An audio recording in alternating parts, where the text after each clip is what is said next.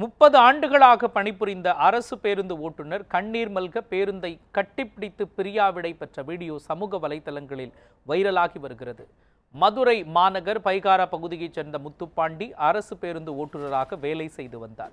திருப்பரங்குன்றம் பணிமனையில் தொடர்ச்சியாக முப்பது ஆண்டுகளாக பணிபுரிந்த அவர் ஓய்வு பெற்றார். அப்போதுதான் தான் ஓட்டி வந்த அரசு பேருந்தை படிமனையில் நிறுத்திவிட்டு படிக்கட்டுகளை தொட்டு வணங்கினார். பேருந்தின் முன் பகுதியை கட்டி அரைத்து கண்ணீர் மல்க அவர் விடை பெற்றார்.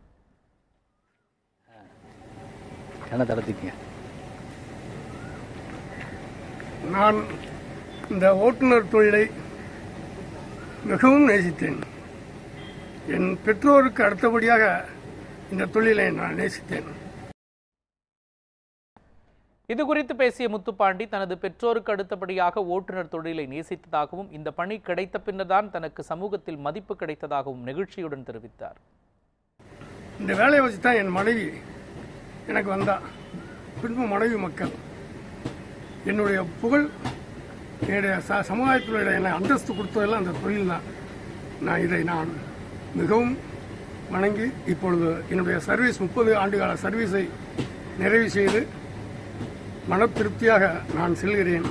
சக தொழிலாளர் அனைவருக்கும் எனது நன்றி வாழ்த்துக்கள்.